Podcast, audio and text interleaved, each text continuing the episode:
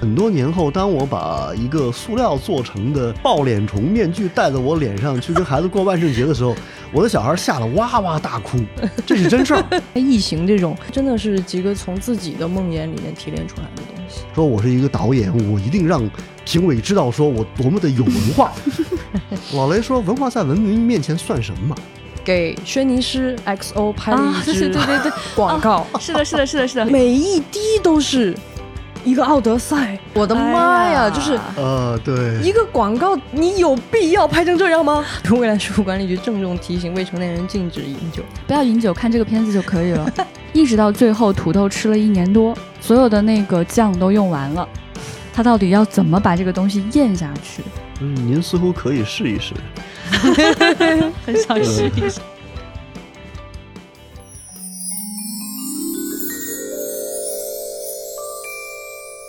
大家好，这里是由未来事务管理局和喜马拉雅联合打造的丢丢科幻电波。这一期是星际茶话室。那本期呢，我是主持人未来事务管理局的局长季少廷。这一期星际茶话室的主题呢，是我们写在主题立了很久策划当中很久很久，但是一直不敢面对的一个主题。对，他就是雷德里·斯科特，嗯，是我们最喜欢的导演之一。对那也是因为他有非常多的作品可以去探讨。嗯，所以呢，我们一再拖延，所以在今天终于可以跟大家去聊这样一个话题了。原因是我们的底气变得更足了，因为今天呢，我们请到了一位重磅级的嘉宾，他之前在聊《信条》的时候来过我们丢丢科幻电波，他就是左恒老师。局座好，左老师好，左老师好，左老师好。邓运同志好。左老师好。所以，那我们另外一位嘉宾呢，就是未来局的特工邓运老师。哇，怎么今天突然在左老师面前就不要给我戴老师这个抬头了啊？谢谢。好的，那今天呢，就是我们想聊的这一位导演，同时也是制片人。对他其实还有别的身份啊，比如他也是美术，也是编剧。对 对对，对 他最重要的身份，大家最熟知的身份肯定是导演。那么，呃，这位导演呢，他拍过的电影说出来真的是每一部都振聋发聩，赫赫有名。嗯，他拍过的电影，我稍微给大家念念名字啊，大家感受一下啊，就是《异形》《银翼杀手》。火星救援、天国王朝、黑鹰坠落、决斗士、法老与众神、末路狂花、火柴人、汉尼拔、美好的一年等等等等等 等啊，对，等。那可能很多人不一定注意到，或者产生了误会的，包括他的国籍，他其实不是美国人，他是英国人。这位老爷爷呢，出生于一九三七年十一月三十日，所以他已经八十多岁了，但是依然格外的高产。他在历史上呢，无数次获得各种各样的提名，但是当我去看他的获奖名、获奖的这个 list 的时候，发现竟然还很少，好意外！这个世界还没有给过他足够的认可。他的获奖是有像三十届戛纳电影节最佳首作 对，他的处女作就拿到了《决斗的人》嗯对对对，但之后都是很多的提名 list。对，啊、在七十一届英国电影学院奖里面，他获得了终身成就奖。对，一下就步入了终身成就奖，中间好多的是提名。对，所以觉得在整个评奖的过程当中，真是非常的莫名其妙。所以想问一下两位，你们比较喜欢他哪部作品？为什么？以及在你们心目当中，雷德利·斯科特应该是一个什么样的位置？好，那我先说吧，就是我没有想到我会在我人生的这个阶段就要来聊他。是吧？好害怕，连你都害怕，你说我们 瞎不瞎？真的没有，我的意思是说，我一直在直觉上啊，就感觉说，呃，雷德利·斯科特先生正当壮年，因为他的很多那种创造力和想象力，我没有，他比我年纪大这么多，而我已经没有这样的 想象力了。嗯所以我会觉得说，我们要怎么去定义它，就是您刚才提到那个问题，就是事实上研究电影作者的很多朋友都会觉得说，到现在还没有给他办法画一张完整的呃肖像。嗯嗯嗯，呃，刚才您提到的那些作品，其实在很多不那么迷电影的朋友那儿呢，它分成了几个不同的部落。对，嗯你比方说，喜欢看战争片的人，他可能特别喜欢看《黑鹰坠落黑鹰》，坠落对是的，以至于很多黑鹰的直升机的这个模型都卖掉很多了。但是你如果问他说，呃，导演是谁，他可能并没有一个特别明确的印象。嗯，竟然如此，对是比方说《美好的一年》，当时我们在电视上面推介这部影片的时候，下边的观众很多就两眼迷茫的看着，说这个名字好耳熟。当我们提醒说他是导《异形》的那位的时候，所有人就会觉得《异形》里边那些血浆、脑浆、胸腔去了哪里？太空飞船去了哪里？你为什么突然之间给我跑到这个呃南欧去，给我这么一个像莫奈的啊油画一样的庄园呢？你凭什么这么干？这时候，如果你再告诉他说他还拍过历史大片儿，对，嗯，呃，回到了古罗马，回到了中东啊，当时可能还不叫中东，到了一个恨不能十字军东征那样一个历史背景的话，你就更加的晕。再到前两天啊，你看我这个脑子还在说这样的词儿，再到前两年那部《火星救援》，嗯，你就会觉得老雷，你到底在干什么？你为什么要这样对影迷？呃，就我的意思就是说，我甚至到今天都没办法想象他的年龄，以及我也不觉得到今天就可以给他有一个呃类似于结论式或者说总结式的这样一个描述，因为谁也不知道他下一个作品会是什么样子。嗯所以恰恰是这种期待和刚才您说到的大众已经给他终身成就奖了这件事情，我觉得证明一件事，就是所有的或者说绝大多数人类都不是活在未来事务管理局的，他们活在当下。因为如果你要从一个未来的角度理解它的话呢，我觉得反倒更好理解一些。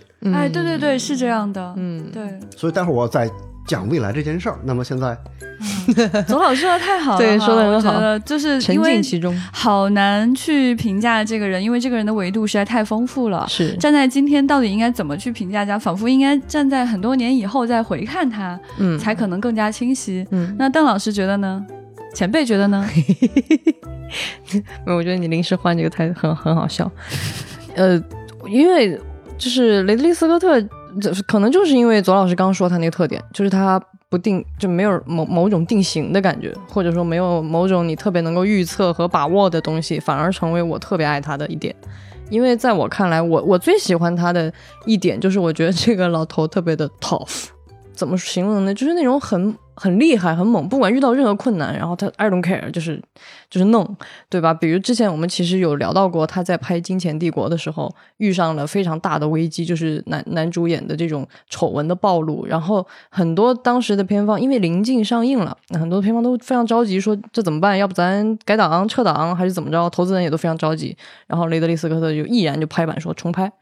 然后马上找了一个演员，然后把所有的有男主角的地方重新拍了一遍，而且这些都是在几周之内完成的。他要完成补拍，然后重新的剪辑，重新的所有的啊混音，巴拉巴拉一堆事儿，然后上映，如期上映。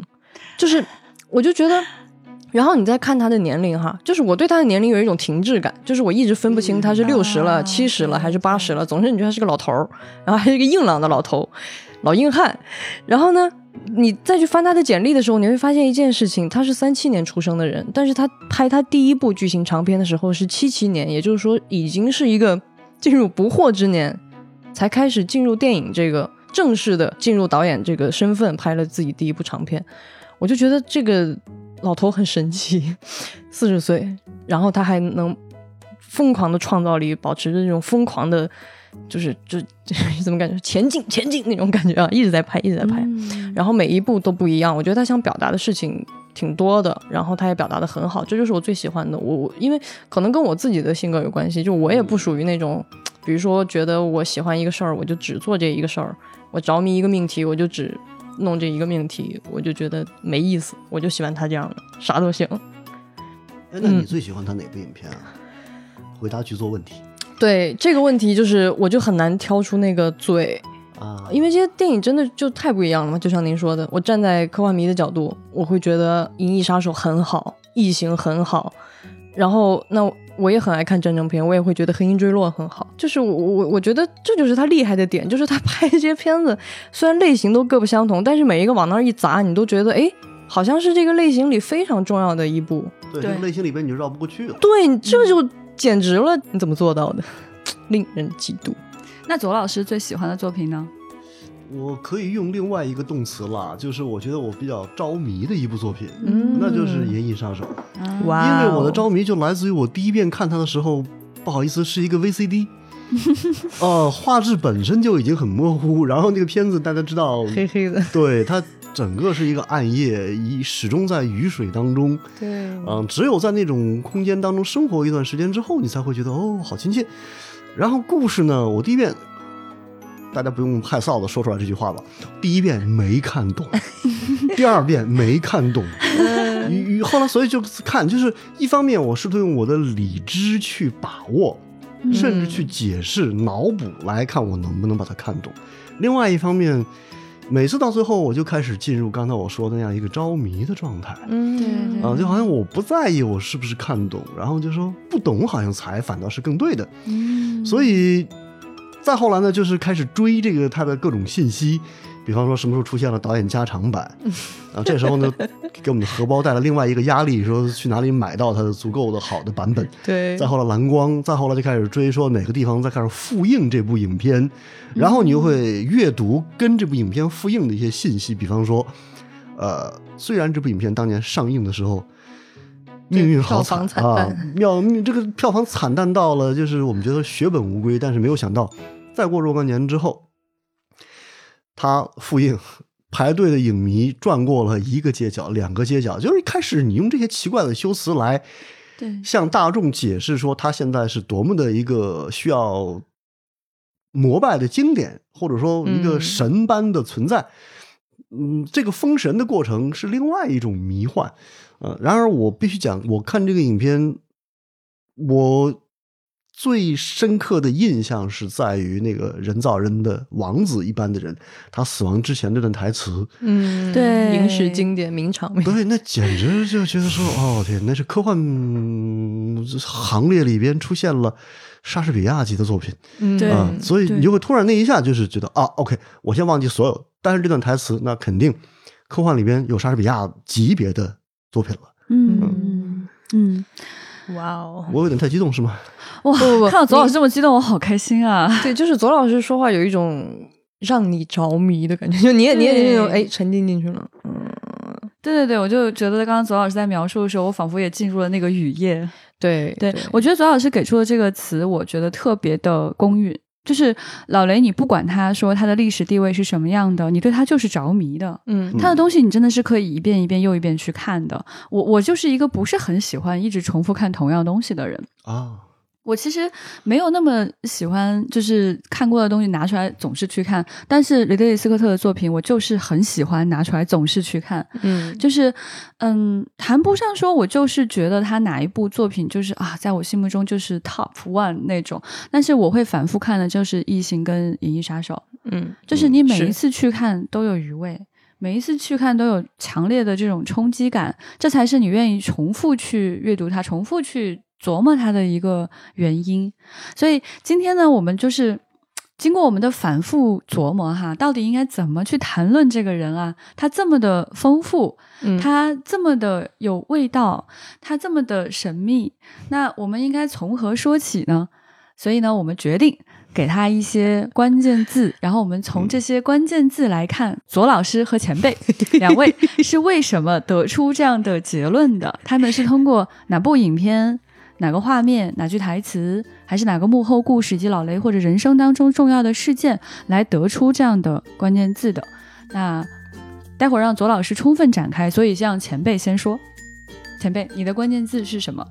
我其实今天比较想重新聊一聊雷德利·斯科特，尤其是做科幻吧，就是他在科幻片里做是怎么做出那种高级感的，就是他的电影出来对特你就觉得特高级，哪儿哪儿都是很高级的，就即使他拍异形这种，你一看其实是个理论上是个低成本惊悚恐怖，它应该是一种很、很那样的啊，就是就是很很有点 B 级啊。对对对，很 B 级的感觉。但是他为什么可以做的高级感？然后甚至他做前传，那简直就是哇，又又好像又跃上一个台阶嗯啊！包括做做《银翼杀手》，他是怎么做到这些让你如此的着迷啊？他为什么可以在？所有的点都不掉线呢？对，就这是我可能今天会比较想分享我的感受的一一个一个点。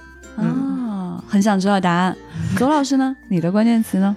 呃，我用了好多关键词，嗯，对。然后第一个呢，我用到的是无知，因为科幻片意味着面向未来的，未来呢嗯有很多是不可知，所以我们才会幻想它是什么样子。嗯而这个幻想呢，本身它其实是一个建构的过程，它就是说，呃，未来的逻辑会是什么？无论是你的生活还是科技的样貌，嗯他把这个逻辑讲清楚了。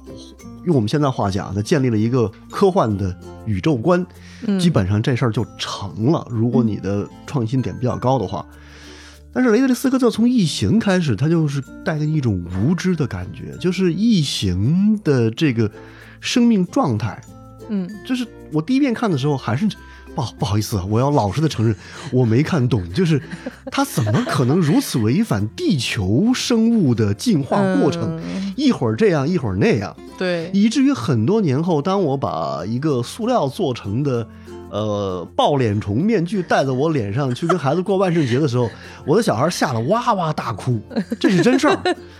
然后我就突然意识到说，可能从孩子那样一个直观的角度讲，他也会认为说。这和他以前看到的各种我给他买过的这个科普杂志上面地球生物形态是不一样的。你的孩子几岁？啊、当当时时当时是四岁，只有这样的父亲做出这样的事情，太有意思了。对，后来呢，我就看到说，很多网友就开始分析说，这种生物它的进化过程，它完全不是地球人的思维。对，那么我们再看到异形后来的很多衍生的呃文章、论文，有些还有包括视频，我觉得很佩服这些嗯影迷或者研究者，那这是挖空心思的在解释这个老雷的世界观，或者异形这个系列的宇宙观是什么样子的。嗯但是这种解释，老雷为什么没有去做？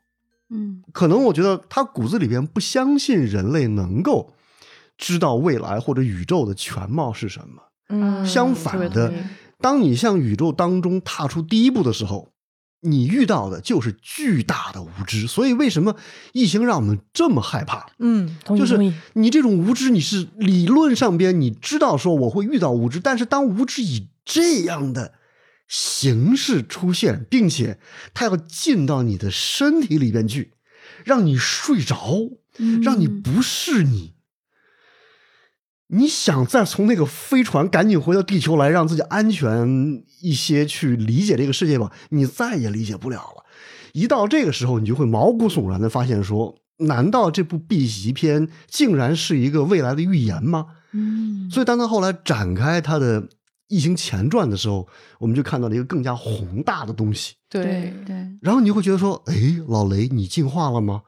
所以这种他表达的无知和观众产生的无知，和无知带来的这种恐惧，这些年来一直是我的某种意义上讲的一个理论上面的噩梦。因为我作为一个 不好意思，作为一个啊、小知识分子和一个自称太谦虚了，左老师。作为一个小呃学者的人，我如何能容忍自己对一件事情没法说清楚呢？嗯，啊，我太喜欢左老师这一段描述了。特别赞同，对对，我觉得左老师切中了科幻的精髓。对，就是那个最有魅力的那个点，对，科幻的魅力是什么呢？是让我们能够真正切入到什么是未知这件事情当中去。的，对，而且包括当时老雷。他也在讲，他就讲说，就是他当时想要制造的那种环境，是你要知道你在太空中尖叫是没有人能够听见的，对那种深深入骨髓的那种恐惧感。嗯而且，其实我们一直在说，好的科幻片是提出一个好的问题，没错，那这个问题是什么？它很关键，就是我们到底不知道什么吗？哎，这就是一个环环相扣的事情。它怎么样可以去提出一个我不知道什么这样的一个问题？是那他展用这种恐怖的生命给你展现的是你对宇宙的未知。最有意思的是，我们看啊，在影史当中出现过很多很恐怖的形象，它后来都被消解了。嗯，对，异形却没有。这么多年过去了，即使是没有出现新的跟异形系列相关的这种电影，它仍然没有被消解，它仍然令人恐惧。是的，直到今天，我们还不知道它到底发生了什么事情。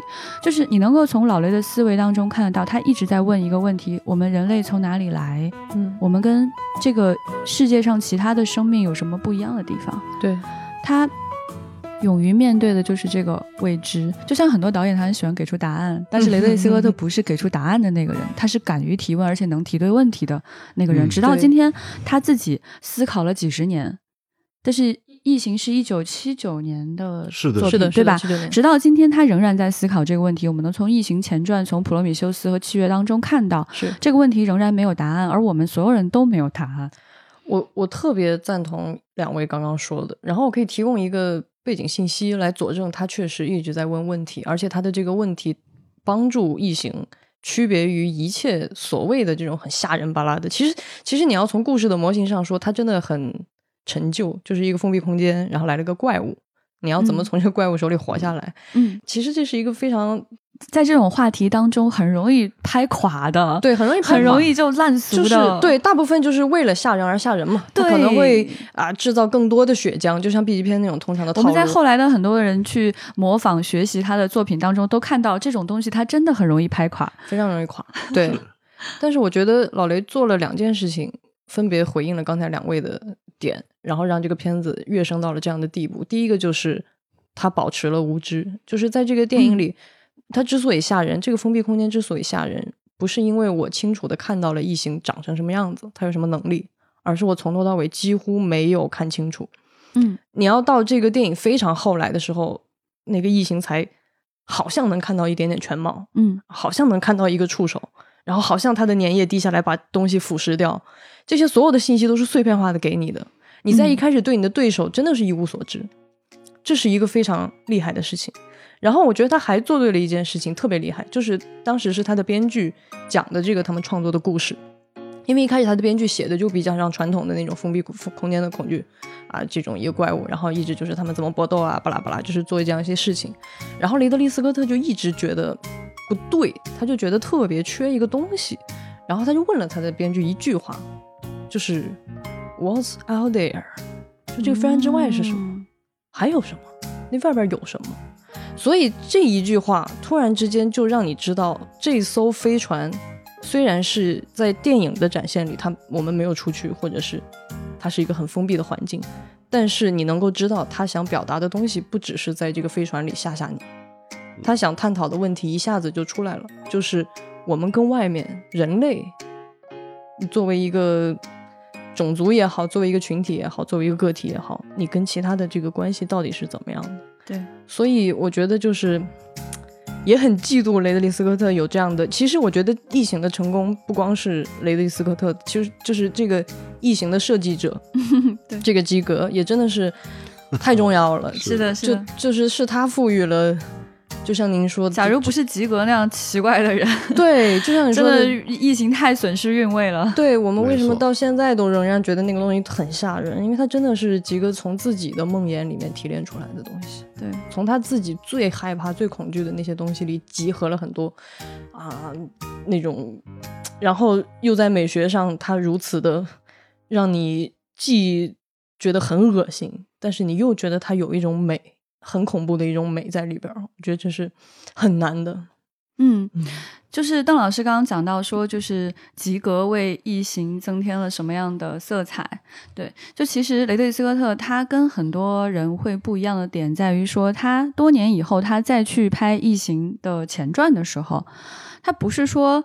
把他关到一个房间里面，大家一起打哦，也不是说呃一定要让他再继续出现更清晰的形象，让你看得清楚，而是他做了一件事情，我们能从那个纪录片当中也看到，他在《普罗米修斯》当中，他对异形的进化过程、演化过程对。做出了描述。是的，对他这个表面上哈，他给出了你更多的答案，嗯嗯嗯嗯嗯，你能够在在 David 的这个实验台上能够看到，就是包括这个黑水跟不同的生物结合，它有可能会产生什么样的变异。表面上，它给了你一个分解答案，嗯，实际上这些全部都是新的问号。对，巨大的、更大的问号，更大的问号，为什么它可以做出这样的事情？对，就黑水到底是什么？黑水到底是什么？黑水到底是从哪里来的？对，然后这些生物到底跟我们有什么相似之处跟差异？嗯首先，它必须要有强烈的相似之处，我们才有可能产生类似的变异。没错，嗯，那么它的差异又是什么？为什么可以快速演化？仍然还是没有给出答案。那么生命还有什么样的可能性？我们跟他们到底是什么样的关系？是敌对的关系，还是亲戚？是亲属关系？我们其实离得非常的近。那我们是应该去相互毁灭的吗？我们到底应该怎么跟这样的生命去相处？嗯。他始终在环绕这个问题，提出了更多的分解动作，更多的问号，所以就特别喜欢左老师给出的第一个关键字，嗯，无知，老雷特别坏的一点在哪儿呢？也不说坏吧，就是他可能本人也是彻底对这件事情是质疑的。嗯，我们现在能看到《异形前传》的剧本，几位编剧其实都给出了教科书一般的答案或者解释，也是故事走向。嗯而且这个故事走向，我们看普罗米修斯，你可以追到呃古希腊神话里边的一个意象。那么契约嘛，你可以跟这个摩西十诫啊，呃或者上帝令令约这样的西方文化的这个经典来解释。那么这个解释在编剧那儿呢，其实是完成了一个非常可以理解，尤其是对西方观众来讲很容易接受的嗯答案。有点像什么呢？就是本来给孩子是考卷儿，嗯编剧呢手里边拿着一本教参，所有标准答案在这儿了。结果没想到老雷导演出现，他把教参给撕碎了。哎，他绝对不要这个教参里边给出的标准答案，他一下子进入到了一个大学老师经常问的问题，就是我为什么给你标准答案？嗯，right，这个太狠了。嗯，就是等于我现在回过头来看那个编剧给的故事，我觉得说，哎，这个的话，它就很大众，甚至如果按照编剧那个思路来走的话，这个故事应该得大奖了。老雷说啊大奖与我何家焉？对对，你看看太狠他真的是，太你看看，嗯对我，我觉得就是左老师讲的这一点哈，我特别想进下一个关键字，但是我这一点特别想说。对，左老刚刚讲到这一点的时候，我觉得就是异星灾变之后出现的状况。我们在之前的节目当中有提到过，就是异星灾变这一季完结了，我们看到前两集是老雷拍的。后面有他儿子拍的，再往后是其他导演拍的。在这个过程当中，你就感觉到在开头老雷起了个范儿，提了一个特别难的问题。教授说：“好，今天那个我跟大家提个问啊，大家回去努力一下。”然后他就走了。对然后你就感觉后面的人呢，纷纷想要给出答案，但一旦你想要给出一个直白的答案的时候，这件事情就是刚刚邓老师说的那个高级感就走了。嗯，对我嗯。我我之前就吐槽过《异星灾变》，给我的感觉就是老师拿着很好的装备预算，然后说我给你们打个样啊，然后说朋友们来，然后学生拿的是很烂的教具，不太高的预算，然后自己不太聪明的脑子，然后说 好惨啊！耶，Let's do it，我觉得这个事儿如果再引回到异形的话，大家知道，就是异形最早的时候，第一部完了，马上另外是三个大导演，对对对对对就是刚才邓运同志说这问题了，就是每个人都说，哎，我给个答案吧。是的，是的那，些答案呢，你如果按照一个高考试卷的要求来看的话，哎，相当不错，都是很好的答案都了，是很好的。但是你嗯就觉得说，距离雷教授给出的问题好像就不是那么回事儿。不就不爽了。对对对，就是这些学生呢，我觉得他们都他们被老师给骗了，他们不知道他们可以继续把问题再提一提，而不是给出答案。对，但是这个太微妙太难了，这也是老雷这个人的神奇之处，他真的不像一般人那样去思考。我我觉得这个，嗯，就其实当然我们在异形的系列里都会觉得第一部是更好的，但是我们必须客观的回应一下，就是雷德利·斯科特也是很多很多年以后，意犹未尽才又开始去拍异形的前传，去解答他，去继续拓展他当年提的那个问题。但是我觉得可以提一下异形后边几位导演，真的他们在当时其实还都是新人，嗯就是大家就一下子进到了这个很大的坑，但是看上去很漂亮的一个世界里，意识不到自己在踩什么样的坑。然后我觉得他们都很努力。然后这两个这这三个人分别是詹姆斯卡梅隆、大卫芬奇和让皮埃尔热内。他们后来都成了大师，是的，是的，所以这个事儿就更有意思了。你就觉得雷德利·斯科特作为一个，其实那个时候他也没有那么的老前辈，也没有那么的功成名就，他跟那三个导演的差异其实没有那么大，但是他就没有甩开，对，就甩了一个问题在那儿，然后后边的事儿，嗯，就大家各有评判吧。这些年，好，我们进下一个关键词。那左老师的第二个关键词是什么呢？第二个词我用的是有味，味道的味。呃，这其实是关系到我们在看他电影当中时候的一些体验。嗯呃，我从一个很小的细节开始好了，在他的美好的一天里边，他的男主人公在小时候和他的呃祖父。小男孩啊，跟祖父一起喝红酒。其实红酒是小孩子不可以喝的，我们都知道。嗯于是呢，祖父就给他往里面掺了一点水。这时候，小男孩挡住了祖父倒水的手，然后他的要保留一下那个红酒的味道。我觉得这是一个非常有趣的隐喻一般的镜头，就是在雷德利·斯科特那儿没有年龄限制这事儿，嗯他一定要很早的就把那个很重的味道给你。如果我们把味觉啊释放为触觉、嗅觉，甚至皮肤的这种温温度的感受的话，你会觉得说，一定要看大荧幕啊，他就会很明显的知道了，就是他是他对这个人类的感知器官，他很敏感。嗯比方他为什么拍这个呃《银翼杀手》的时候，他愿意把它放在香港的那样一个景观里边，因为只有在异文化的这种状态下，比方说你如果从洛杉矶那样一个阳光明媚的电影生产环境一下子啪来到香港的旺角街头，那种拥挤，那种下雨之后大排档把那种各种食物的味道沿着你的脚底下往下流，你拿着一个筷子吃一碗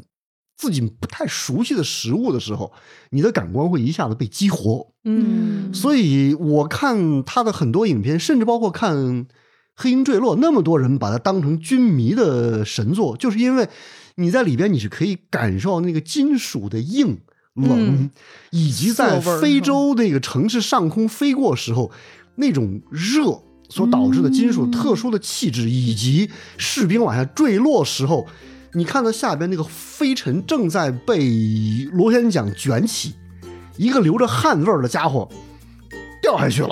嗯这时候你就会真的相信这哥们儿一定脑震荡了。嗯我的意思就是，他在影片当中特别会擅长把人的这种感官感受给你放大来做，所以这么多年我看很多影片当中，我就会看到一个由他的决斗士带来的常见的一个名场面，就是一个人物在自己的心灵世界里边走过一片稻田，啊，那个用手抚摸着，麦穗，对，后来太多影片用这个，为什么？它就是还原了人的一种梦境，一下子进到一片静谧金黄里边去，还有丰收，但是这一切都是不稳定的，你就会觉得说啊，老雷要不要这样狠？他所有的味道似乎都是为了最后走向一个。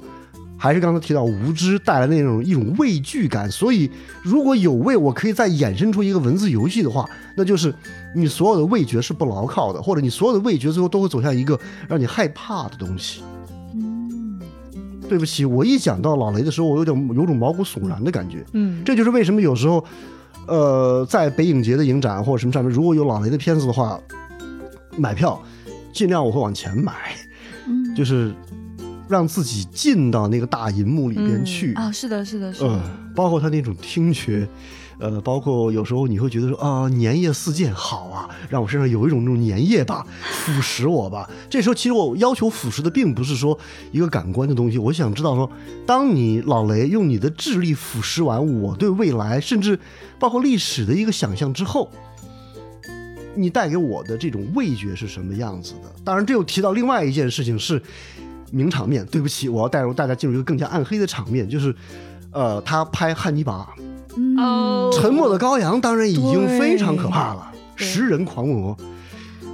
但是在汉尼拔里边，你就进入到了一个非常优雅的是的，烹饪的场景。嗯。我我写过一篇古怪的文章，我想象自己进入了那个场景，看他烹饪的这个过程，甚至我你是也很想食尝一客口还是时刻，然后我还跟他讨论这个问题，哦然后他推荐我尝一尝，说这种食物和酒在一起会什么样子。当然，呃，我作为一个保守的东方人，我仍然最后拒绝了他的邀请。这个文章也就就此遗憾的结束了。到现在我在想说，如果如果我尝了，就那天晚上写那个文章的时候很迷幻，就是真的仿佛他用一种香气在诱惑我。一旦长了，我就可能不再是一个文明人了，嗯，我变变成了一个像汉尼拔医生一样的超人了。如果那样会怎样？然后突然之间，我觉得说那一餐既是汉尼拔医生给我的，也可能是在未来太空船里边大卫给我的呢，天知道。哇，所以，如果看老雷的影片，你不进到这样一个香气里边带着血腥味道的包围当中去，你始终很冷静、很理性、很 enjoy 的看它，而不是 chilling。那我觉得是种遗憾。你你 chilling 完之后，你可以再跳出来说：“老雷，我脑补了你，我解释了你，我就给你一个硕士生的答案，OK 啊，没有问题。”但是那种让你绝望的。想自杀的一个博士论文阶段，你就到不了了。今天的比喻都很残忍，哇哦！就是写论文的这一趴真的非常的残忍。我觉得左老师讲故事太引人入胜了，是的。能感觉到左老师真的是非常爱他的电影，是，所以才能够去用自己的感官去复述当时的这种感受。嗯，对，我觉得就是电影这样的一种东西哈，有很多时候我们如果只看了特效，看了故事。或者是我们用某种理性去分析这个电影它表达了什么，我觉得就失去了这个艺术的原味。嗯哼，这个艺术它就应该是能够让你用所有的感官感觉到他想向你传达的东西。对，而老雷他又特别擅长做这样的传达。我昨天晚上又就是临考前啊，我又复习了一下《火星救援》啊，就这种感觉，明天要考试了怎么办？怎么办？我现在应该从哪里复习起呢？好紧张啊！我突然意识到《火星救援》是我很多年前看的电影了。是啊，对，所以我又把《火星救援》拿出来看了一遍。我发现啊，大师级的导演，他是勇于好好讲故事的。啊，好好说话，好好说话行吗？对吧？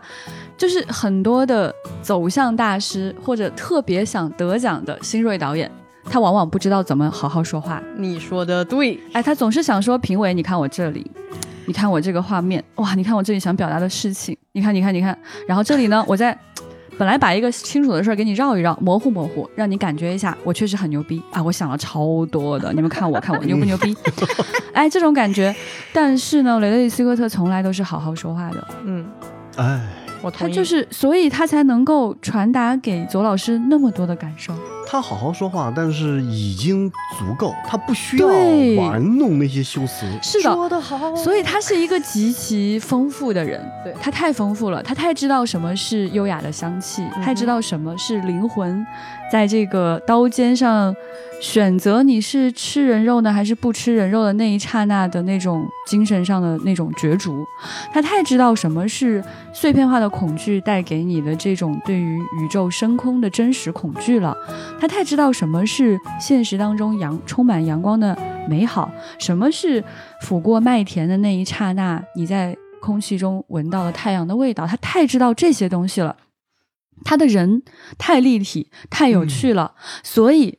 他才有勇气、资本，好好说话，让你去感受这样的一些东西。您说的对，我极其同意这个观点。就是老雷的影片，他如果想展现优雅和知性的时候，一丝不苟的。对对对对对对对对。您看他在拍这个汉尼拔的时候，那么可怕的一个故事。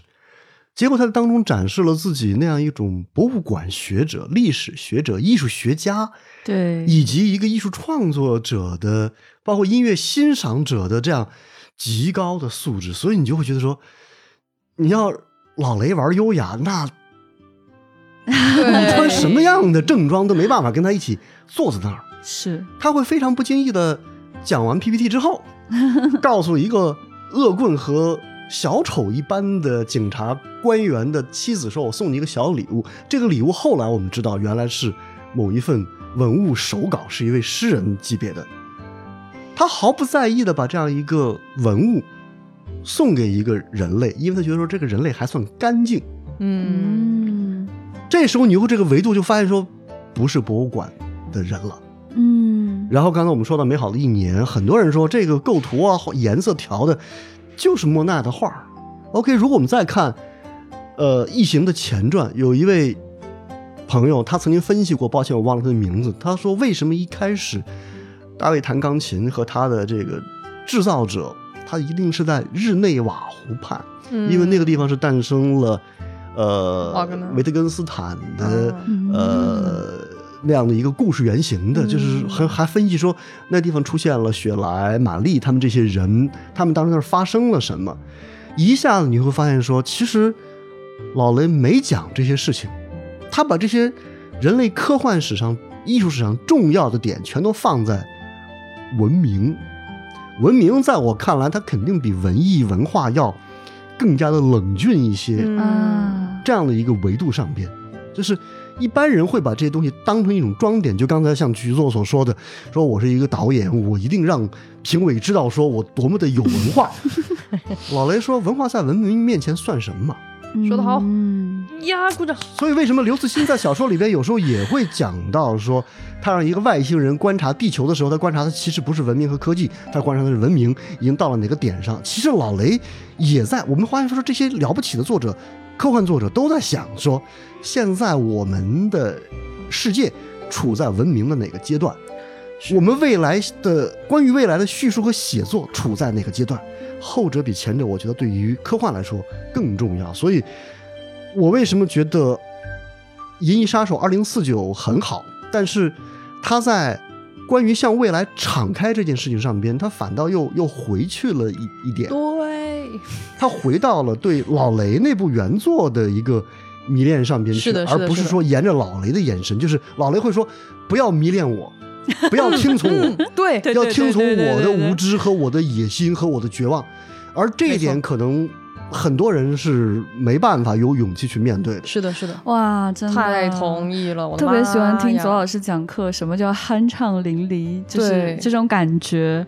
对，就是他拍的东西往往有续作，在这个续作当中，其实大家都觉得自己在仰视他，想去回应他，想要去跟他发生某种关联，但实际上老雷他没有这个意思，对他没有想要让你说啊，你们都是芸芸众生，大家膜拜我吧。我觉得他嗯。不是，他是诚恳的，他没有想让大家 follow 他。我觉得他没有觉得自己特别多牛逼的人，嗯呃多多多端着架子，多觉得你们后辈应该如何如何。是，的，是的，而且刚才左老师讲到他他对文明的这种厚重感啊，这种冷峻感，我觉得那种感觉特别的强烈。我觉得你光看他的照片就有这种感觉，他的照片就是雕塑般的感觉。对，然后特别想跟大家炫耀的，可能会触痛左老师的，嗯，不要这样，对，就是他来中国做过一次宣传，但偏偏呢，也不是他作品序列当中可能他最在乎的一部，就是《火星救援》。但偏我觉得那个偏呢，就是他的餐后甜点。对《火星救援》感觉他是他的闲来之笔吧，对对对对就是啊一部闲棋。对，然后这个时候呢，就是刚好那个时候我还在做记者，然后我就进入到一个小厅。这个小厅里面呢，只有二三十个人可以跟他面对面。当时就是《火星救援》的整体的阵容，那个感受上，就是你觉得他这个人啊，他好像并不来自于现世，不是今天的人，嗯，他代表着过去和未来的，真的是人类文明的一个凝结。你的你看这个人就是这样的感受。嗯哎、当时呢，大家有印象，就是在火星救援当中有展现过国家宇航局就中国的呃对对宇航人员，所以当时是陈述嗯，对，陈述他也来到现场，呃，就有人问他，就是你跟老雷合作是什么样的感受？他说：“我觉得老雷是古罗马将军。”嗯，啊，觉得这个形容它是非常有意思的一个感觉。对对对嗯对，我觉得他他的这种直观感受也有去回应左老师刚刚讲到的，就是老雷的身上带有的这种文明的这种冷峻感，这样的一个人。哎，我们引申一下呢，就老雷他可以变成，或者说他可以做一位古罗马的将军，迎受万众的欢呼，嗯，但他偏偏选择去当决斗士，好好说话。面对那个嗯一个非常未知的无能的那么一个、一个状态。对对对，是对对对，他是那种愿意自己下场直面世界的这样的的一个人。是，嗯我可以站在山巅，请你们跪下。我可以成为那个神，但不，我我可以去经历人间的，我可以去经历这些疾苦，并且把它展现给你看。因为我认同人类本身，我认同这世间的文明，认同大家的身体的感受。你你你的嗅觉，你看到的香气、太阳这些东西，对他来说都是真实的。我觉得只有一个真正足够丰富的人，他才能够承认这些所有的痛苦跟美好。我必须要在这里给你们推荐一个东西，它完美的继承了左老师对雷德利·斯科特这个有味的这个评价，他哎真的在展现味道，是雷德利·斯科特前两年给轩尼诗 XO 拍了一支对对对 广告。是的，是的，是的，是的。我的妈呀就是呃，对，一个广告，你有必要拍成这样吗？头皮发麻，同样啊，真的。四分钟。然后我刚刚特地去又重新的看了一遍这个广告，你想想，它其实非常简单，它就是想要告诉你一款这个轩尼诗的酒，它带给你的那种丰富的那个味觉体验。但是它是如何表现的呢？它把它分为了七个小的章节啊，第一个章节是在一个巨大的，明显可能是一个外星的这样一个啊一个地表上，然后有这种黄色的矿洞，然后人们钻进那个矿洞，开始开采这个洞，然后从岩石边上流出了像蜂蜜一样的物质。然后这个第一个叫 sweet notes，就是说这个甜味的这种来源啊，让你觉得又有岩石的感觉，然后这种蜜浆的感觉来自一个外形，非常宏大。然后第二个他说的这个第二个章节叫做这个升起来的这种温度，就是升起来的高温。然后你看到的是一个巨大的沙漠的景观，然后有这种穿的非常有异域风情的人在这个中间行走，然后地面上卷起了龙卷风。一个小小的龙卷风，一个个的在在这个巨大的沙漠里，然后这个时候，一只非常庞大的脚，砰，踩在了这个小小的人边上，然后你回头一看，巨大的人类，非常巨大的人类，很高大，像山一样高大的人，跟着这些小人一块在往前走，啊，然后第三个篇章，大概就是说这种这种香料的这种边缘，香料的这种悬崖的感觉，然后也是这个一个巨大的圆形的机械。然后每一个展开一个那个小机械臂，然后开始喷出不一样的色彩，然后这些色彩咚撞在虚空当中，但是它突然就好像撞上了一个透明的人，然后把这个人形雕塑了出来，然后又穿透了这个人，你就感受到，你就想象你在喝那种酒的时候，它带一点那种辛辣，把你整个人穿透的那种感受。然后第四个篇章叫流动的这个火。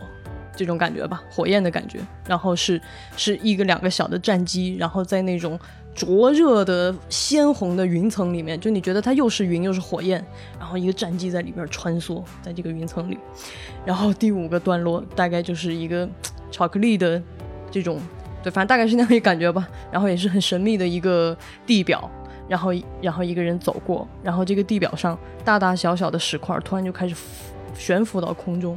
反重力的悬浮到空中，然后有一个老人坐在一个巨大的石块底下，那个石块悬浮在他头顶，然后他捡起来一块小石头吃掉，就很像巧克力。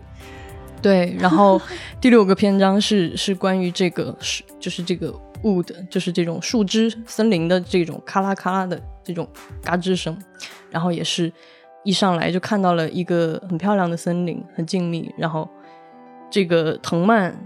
组成了一个人的形状，它像在舞蹈一样。然后它的边上有非常多的小鸟，然后最后这些小鸟都附到了这个藤蔓身上，然后小鸟散开，然后这个藤蔓变成了一个小树的树苗，然后快速的生长。然后你看到从这个星球你俯瞰下去，这个郁郁葱葱的这个森林里，然后这株小苗长成了一棵大树。然后最后一个就是。无限的这种回响或者无限的回声，就是刚才你看到的所有的这些星球，每一个有自己的特点。然后镜头拉远，他们都在一片星云当中。然后这个时候镜头再拉远，XO。然后这个时候他的 slogan 就来了，他的 slogan 叫 “Each drop is an odyssey”。哇，odyssey 就是每一滴都是一个奥德赛。天哪！你看完以后你就跪在那里，你就觉得这得是什么样的？一种，那我只能说轩尼诗不配，但是真的太厉害了。轩尼诗配不配是另外一回事。你要说他配，然后呢，我们告诉轩尼诗，如果你听到这支音频，请向未来局打若干酒过来。OK，然后呢，我觉得，呃，酒是配的，嗯，酒神精神是配的，酒神精神的那样一种狂欢和痛楚，甜美和。和无从把握对是配的，所以如果你再把老雷的这支广告，我觉得呃，大家听完之后呢，你可以去找那支来看，然后把我们未来局的这个呃评论音轨铺在上边，大家会理解，就是啊、邓运先同志也已经非常激动的来说这个事情，呃，对，这就是老雷，老雷就有这样的一个酒神的让我们迷醉的感觉。太可怕了。就是，嗯，因为这个这个片子我真的看了好几遍，对，它太迷人了。可可我其实不是一个喜欢喝酒的人，嗯，我很遗憾自己在喝酒的时候根本没有办法有这么丰富的感受。嗯。我特别特别羡慕跟嫉妒他，这一定是他先有了这样的感受，而且他的感受很有可能比他能够拍出来、比他呈现出来的还要丰富很多很多层，是他才能够这样呈现给你看。我告诉你，我喝了这杯酒是这样的感觉，给你们看一看，嗯，然后。在这个呈现过程当中，我觉得它有很多的层次感，是很多人根本就无法企及的。对，它那种快速的、目不暇接的变化，你感觉跟着的音乐好像是一个很舒缓的片子，但它的信息量真的是过载的，对，它实特别想一直暂停，觉得哦，好美，好美，哇，好厉害，好厉害。它完全是过载的。就是你想，它突然出现沙漠，沙漠上有骆驼队，骆驼队上面这些人看起来不知道是不是人类，他到底带着什么样的服饰？你可能真的想了很久。在这个过程当中，你正在感受它带给你的这种炙热的时候，突然一种迷幻感出现了，巨大的脚，对嗯对对，这就是酒，酒就是把你推起来，带你去另外一个地方。只有酒，喝了酒，或者说你产生了某种漂浮感，才有可能觉得一个人的上空是有一个巨大的石块的。然后这个时候，他还可以轻盈的拿出一个小东西放到嘴里，去感受那个小东西的味道。对，你说他这个人啊，你 说他这个人啊，他怎么我不得不插一句，未来事务管理局郑重提醒未成年人禁止饮酒。不要饮酒，看这个片子就可以了。对对对，等你成年之后呢，再来比照一下，说老雷对还是你对。哎，对对对，你感你你你，其实你喝了酒不会有他这样的感受。我我 真诚的告诫绝大多各位人类都不会有。真的，真的，他不是普通人类。你看这个片子获得的快乐，真的远远大于你喝酒的快乐，所以劝大家看看这个片子就可以了哈。所以我就觉得，就是这个片子真的很好的佐证了，或者说它浓缩了刚才左老师讲的这个味道这个特征。那味道这个特征呢，它不仅在这个片子里面有呈现，它在很多的地方都还有很多的呈现。非常有趣，就是我昨天晚上看重看《火星救援》的时候，它有很多次的很容易、很轻易的给你展现出了那种在火星上一个人的绝望，嗯和一个人能够去看在火星上日升日落的那样的辽阔感，嗯，以及说他在绝境当中给自己找了一条生路，开始种土豆。啊，那个土豆吃下去到底是什么样的感觉呢？那个时候的咀嚼是什么感受呢？一直到最后，土豆吃了一年多，所有的那个酱都用完了，他到底要怎么把这个东西咽下去？他不断的在向大家去传达这样的感受。哇，我觉得怎么可以有人把一个这么复杂的事情讲的这么简单，能让你嗯感觉得到呢？嗯太感谢他了！我作为一个普通人类，我一辈子都感觉不到这些东西，幸亏有他，我才可以离这样的感受这么近。不是，您似乎可以试一试，很想试一试。看看自己能够吃多久吧。呃，其实你你说试这个呀？我以为你让我去火星。嗯那嗯都可以试。今日份的老雷的内容就是这样了。我们给大家有一个互动的问题，前辈来问。对，就是你最喜欢的老雷的作品，或者是你对他什么场景或者哪一个哪一幕剧情最有印象、最深刻、最喜欢啊？欢迎跟我们分享。在我们的微信群里接龙呢，你会更有可能被我们 Q 到。下期我们会跟大家分享你的留言，多跟我们互动哦。今天呢是远远没有聊够老雷的，所以下一期呢我们还会跟两位继续来讨论雷德里斯科特的作品。嗯，嘟嘟嘟嘟嘟嘟嘟嘟，拜拜，拜拜，好，拜拜，拜拜拜，好的。